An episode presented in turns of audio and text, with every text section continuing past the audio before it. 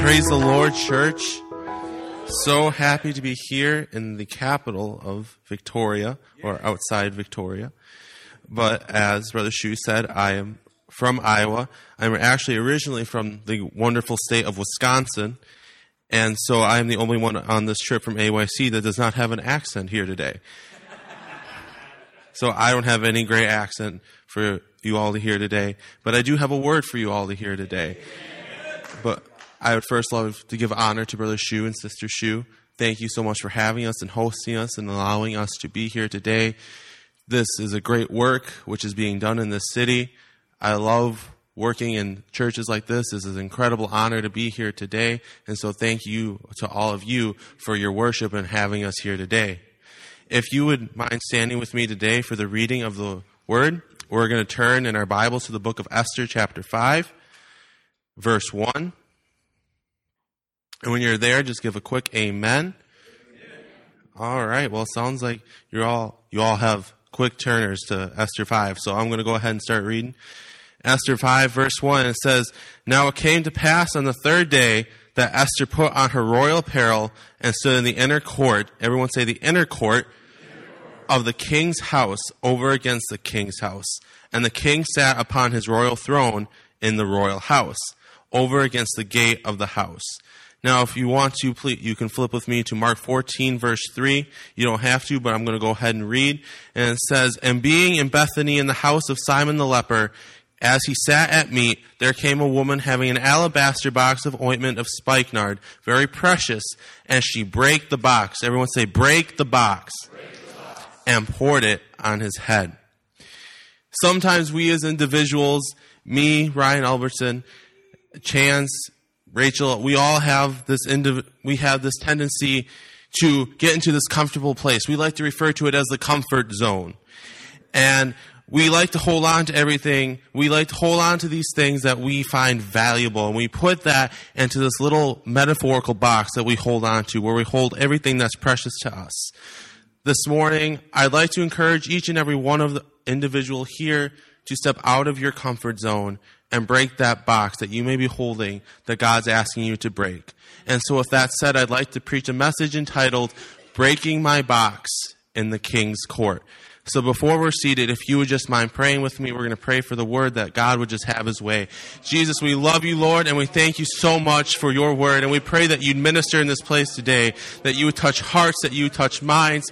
Lord, I am not strong enough. I am not quick enough. I am not adequate enough to deliver your word, but you are. And so I pray, God, you'd have your way and that your word would be spoken and not mine. And Lord, I would decrease, but you would increase. And I just pray that you bless each and every one of the individuals in this church today in Jesus' name, have your way. Your will be done. In Jesus' name, amen. You may be seated today. As I prepared this message, I looked at these two stories and I'm like, oh my, it's like, dear God, what do these two stories have in common? How can I bring these together?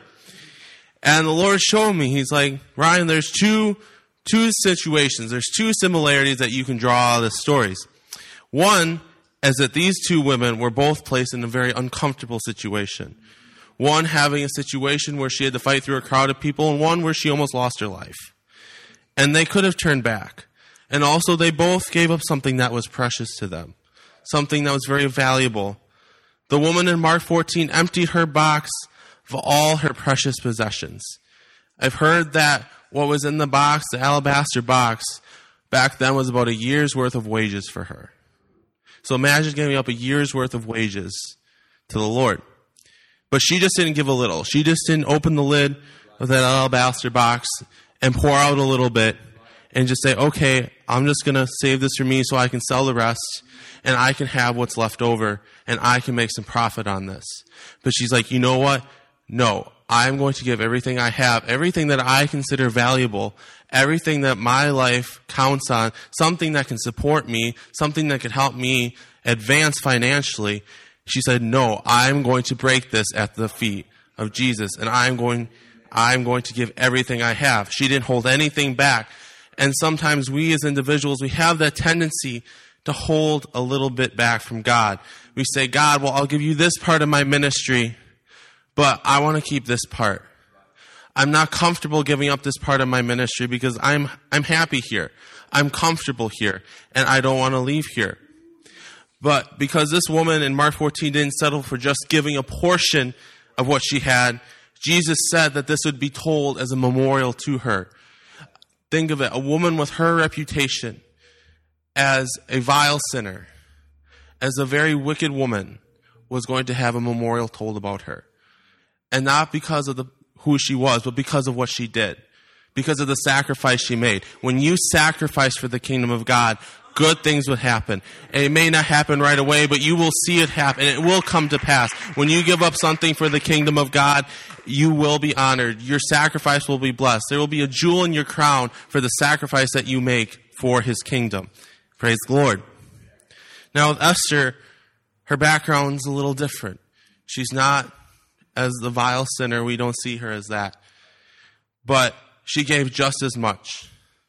Now, when I read this story in Esther, where Esther enters the king's throne room, I always like to, my dad does this too, he uses his imagination and he visualizes it. And so what I visualize is that Esther walks up to the door and there's these big ornate doors. And she stands there for a minute and she ponders, do I really want to do this? Do I really want to do this? I could just leave right now. Nobody has to know I was here. Nobody has to even know I was about to knock on these doors. But she makes the decision she says, you know what? Nope, I'm going to do it. And with all her might, she flings open these doors. And as she flings open these doors, there's a hush that falls upon the throne room as all eyes turn to look at her. And as all eyes turn to look at her, she starts to walk in, middle of the room, and all of a sudden, there's just people that may come up to whisper, be like, no, turn back now. Turn back now. It's not worth it. You could lose your life. You could, you don't have to do this. If you turn back now, it's going to be okay. Come on, come on, I'll help you. I'll help you. Let's go. Let's get out of here. But no, Esther refuses their help and she walks straight up to the throne and presents herself to the king. Now, as I said, she could have people telling her to turn back, to save herself, that what she was about to do was not, was not worth it. But because she pressed on, because she didn't f- focus on herself, because she saw the need that was present for others, she found favor with the king.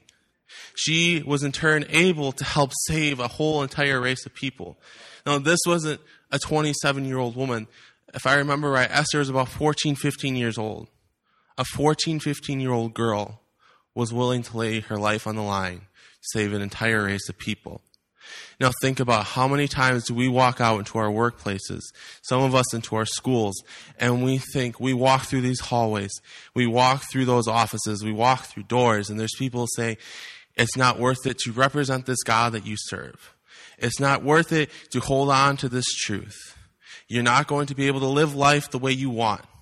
But if you're willing to sacrifice and say, you know what, God, it may cost me a little bit. It may cost me a little bit of my reputation, but I will serve you and I will honor you everywhere I go. When I walk through my school, when I walk into my workplace, when I walk on these streets, I will honor you. I will not hide you. I will not give up any, I will give up anything that you ask me to give up. I will not be ashamed of who you are and what you ask me to do.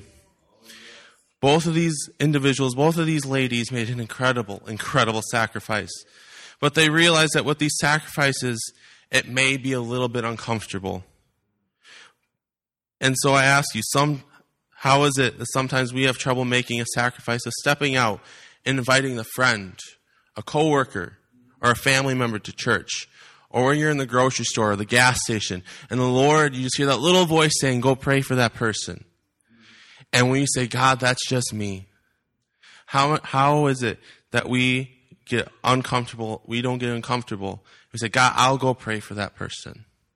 I'll step out of my comfort zone and I'll listen to your voice and I will do this. Because I've seen people that after three years, I go to Bible college. I've seen a friend of mine who after three years decided that everything that God told him was a lie. And said, God, that was all in my head. Those are my thoughts. He wasn't willing to get a little bit uncomfortable. We each sometimes get locked into our own little comfort zone and we say, where I'm good enough, where I'm at is, that's good enough, right? I'm satisfied here. I mean, I'm coming to church, you know, I pay my tithes. I mean, I'm faithful. I come to pre-service prayer. I read my Bible. Well, if you want your ministry to grow, then you're okay cannot be okay. Good, good cannot be good enough. Ministry is about making sacrifices. It's about getting out of our comfort zone. We may not, we may have to get a little bit uncomfortable. I used this reference before in that you, it's like when you find that one spot in the bed where you get so, so comfortable and you're laying there and you just have a rough night trying to get to sleep and then you just find that one spot and it's like, oh, this is great. I don't ever want to get up. But then all of a sudden, we all have that one little noise. It goes beep, beep, beep. And it's like, uh, and you just don't want to move from that one comfortable position. I understand. That's a struggle for me every morning. I set three alarms and I don't get up till the third one. And so I understand that it does, you I don't like to get uncomfortable either, but that's what ministry is about.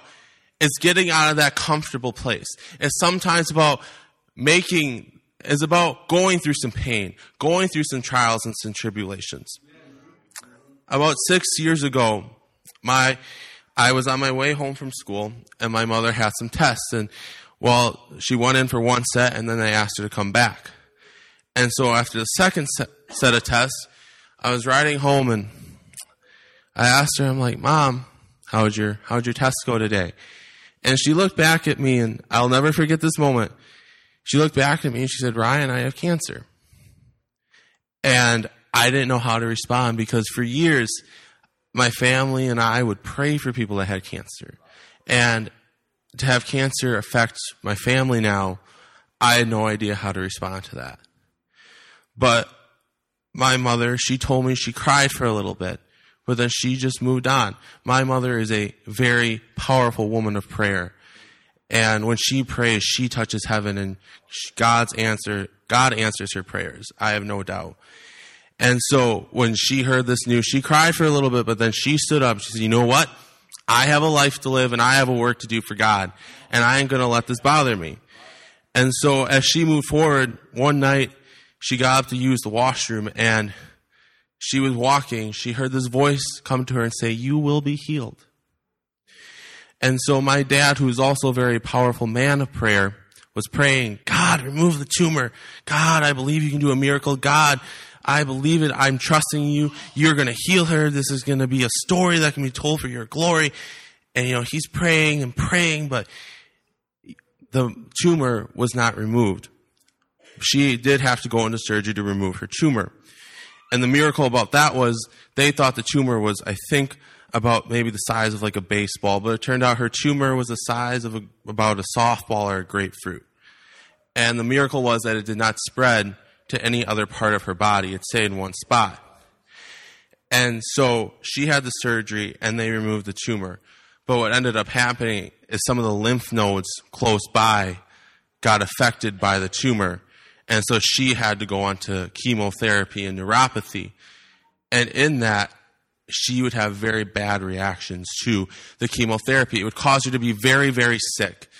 I would, I remember some nights where I would come home from youth and my parents wouldn't be there. And it's like, where's my mom and dad?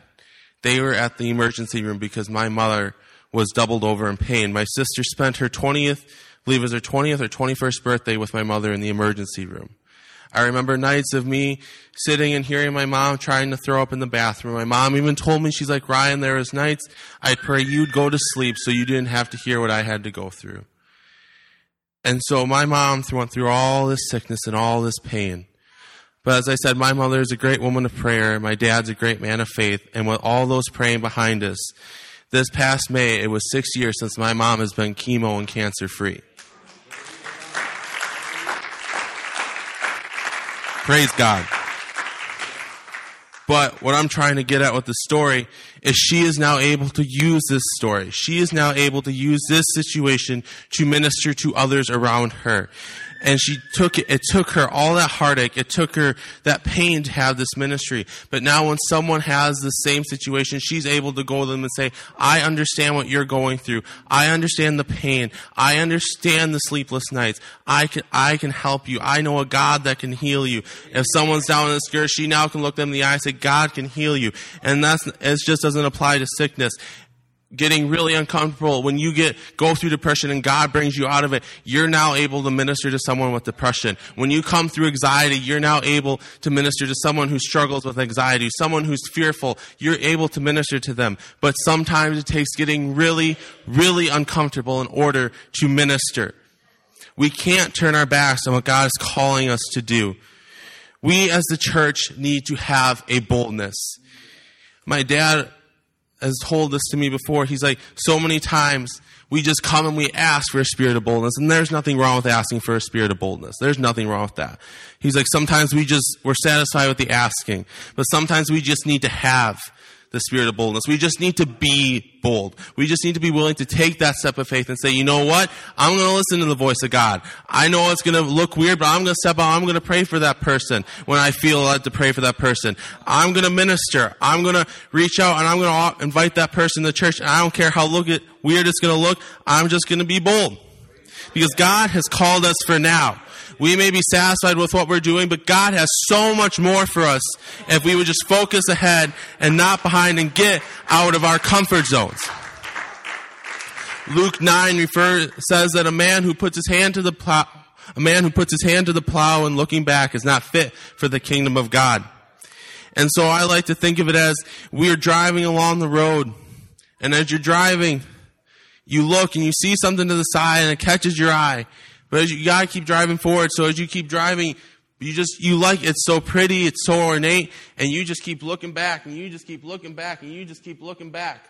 But what you don't realize is that you may think, oh, I'm not hurting anybody. Oh, yes, you are, because you're putting yourself in harm's way because you're not focused on what's ahead of you. You're focused on what's behind you. And also, you're putting those around you in danger because you're not focusing on what's ahead. You're not paying attention. All you can think about is what's behind you. And so, spiritually, think about this. When you're looking back on what's behind you, there's those in front of you that need help. Those, there are those around us who are crying out for help, that are stuck in a place and saying, I need help.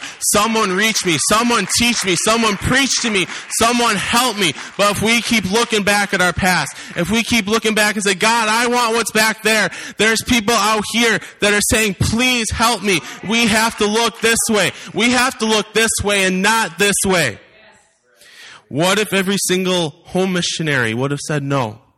What if every Sunday school teacher, pastor, evangelist, they would have said no? We might not be sitting in this sanctuary today. God may be calling you to a different ministry. Don't be just satisfied with music, teaching. God, you may say, God, I'm back here. I like it back here. I'm comfortable back here. I'm good at what I do back here. But God's like, that's great, but I want you in a Sunday school room teaching kids my word. Or you may be a Sunday school teacher and you're like, God, this is what I'm good at. I, this is where I'm comfortable at. God's like, I want you on the platform. I want you on the worship team. Or you may be sitting in the pew and you say, God, I'm comfortable down here. But God's like, no, I want you up here. Or we sometimes maybe like, God, I'm comfortable right here because like, no, I want you out there. There's things for you to do out there. If you feel God calling you into a different area, let Him take you there. Don't fight Him. Because if you don't go, God will use someone else. And Esther 4:14, we always read the part, "For thou art called to the kingdom for such a time as this," and that's a great. Don't please don't misunderstand me. That is a powerful part of that scripture. But we sometimes forget is that in the beginning of that first verse, Mordecai is talking to Esther and he says, For if thou all altogether holdest thy peace at this time, then shall their enlargement and deliverance arise to the Jews from another place. but thou and thy father's house shall be destroyed. What he's basically saying is, said, listen, listen, Esther, if you don't go and do this, if you don't go stand before the king, fine. But God will find someone else who is willing to go do this. And so Brother Lee Stoneking has said, I want to be greedy for the things of God. When there's a chance to minister, I want it. When there's a chance to reach out to someone, I want it. I don't care how weird it looks. I don't care how uncomfortable it may make me. I want all the things that God can give me. Praise the Lord. If the church of today doesn't stand up and get out of our comfort zone, there will be no church of tomorrow. A couple last year it was about a year ago in July I had the opportunity to go around with my school to a few youth camps in the United States and one of them was in Minnesota. And it was the youth camp and it was hot. It was so hot like I know it was in Fahrenheit because I'm American it was probably about 90 degrees Fahrenheit every day it was hot and I was working in the kitchen all day doing dishes, and those were some long days. And so coming to the service at night, there was no air conditioning. Where, anywhere, there was no air conditioning. You just had to find some piece of paper and you were going to fan yourself and keep yourself cool through the service. And so I remember, I can't remember what night it was, but I remember the service was a, you know, kick your shoes off, stomp on the devil type of service. And the preacher's preaching and he was preaching basically what I'm preaching about, you know, getting out of your comfort zone. And so I went to the altar and I prayed, you know, I was praying for a little bit and it was, I'm going to be honest, it was kind of hard to pray because I was tired. I was hot and I was sicky. I was hungry. It's like, God, I want to go to bed. I need to sleep for like 17 hours straight. I need like two gallons of water and I need a cheeseburger. I mean, Maybe not in that order, but I just need these things. And, but God had a word for me. And so I'm sitting there and I pray and my friend comes over and he prays with me. And as he's praying, he gets done and I think, oh God, those are some things I needed to work through. Okay, I'm done. You know, I think, you know, I got what I needed from God. And all of a sudden it's just kind of God's like, nope, you're not done. I got a little bit more for you. It's like, oh, okay. Okay, God. I mean, if you give me a cheeseburger, that'd be great. But what God had fed me even better. He showed me at this time my parents were in the process of moving to Iowa. They were trying to sell their house and get down there as soon as they could. And I was worried about a lot of things and God showed me, He basically told me, he's like, Ryan, you've been holding a box.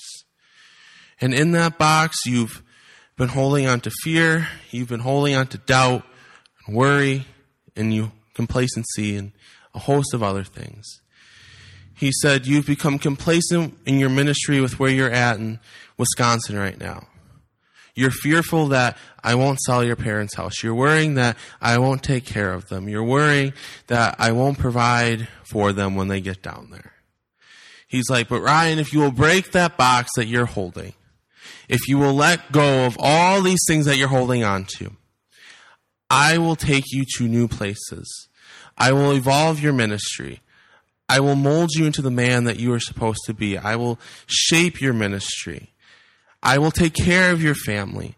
I will provide for them. I will provide housing. I will provide a church and I will provide the congregation. But if you, this will happen if you break your box. And that was hard to hear because where I was at, I was really happy. And where, where we were going, I had no idea what to expect. But 2 Timothy 1 7 says, For God has not given us the spirit of fear, but of power and of love and of a sound mind. And what I was holding on to, I was holding on to fear. I was holding on to doubt. And sometimes we as individuals, we like to hold on to fear. We like to hold on to doubt. And we say, God, I don't know how to let go of this, but we serve a God that is bigger than anything. We serve a God that's bigger than any fear you may be facing, bigger than any sickness, bigger than anxiety, bigger than depression, bigger than doubt, bigger than whatever you're facing. Our God is greater and our God is stronger. Any sin that you think is too great, our God is greater. His blood has washed it white as snow. We don't need to be afraid of the places God is taking us, because wherever He takes us, it will eventually lead us to heaven. Last night, one of our chaperones, Brother Bates, was preaching. And he was preaching about that we need to shine in the darkness.